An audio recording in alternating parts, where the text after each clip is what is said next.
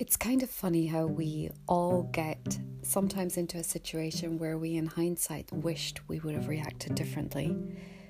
So, I have to share something really, really funny with you, and this has to do with telephone marketing. So, since the whole COVID has come into our lives, a lot of people have been receiving phone calls, and when you get a call to your your your mobile, you can you know very easily deal with that. You could maybe even block the person. But our landline has been ringing for the couple of mornings in a row, and I'm always wondering, well, when the landline rings, either someone has bad news for you or whatever, wrong number. But in this case, it was telemarketing.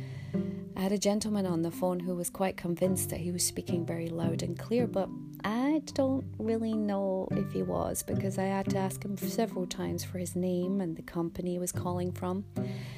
And he obviously wanted to keep me on the phone because they learn this. This these are their marketing tricks. Keep that person on the phone. If the person is still talking to you in two minutes, then you actually have the person because then you can sell them anything.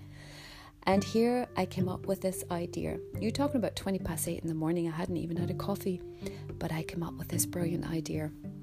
This gentleman was talking non stop. And when he said to me, they're conducting a statistic or an interview about people's lives, I just let him talk.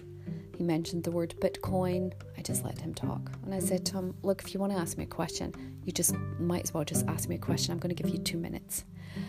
Then he said to me, What is your profession? And out of nowhere, I said to him, I'm a journalist. And then he said, Oh, very nice, very nice. I do a bit of writing myself. What kind of journalist are you? I told him I'm a journalist for investigation. I'm an investigative journalist for fraudulent actions over the telephone. He was completely calm. And then he said, Okay, have a nice day. And he hung up. So, what am I saying to you? I'm basically saying this is what you need to do. You want to get rid of someone on the phone? You just tell them you're an investigative journalist, then they're going to bug you again. And another tip and trick is that when you sign up for something, no matter what it is, because sometimes we put ourselves into a situation, we want to read the end of the article, we give the email address, we give the phone number. Don't give your own phone number, give a random phone number. Maybe someone you don't like, I don't know, give their phone number and a fake name, maybe, because you know, Edward Snowden did tell us all that they're watching us.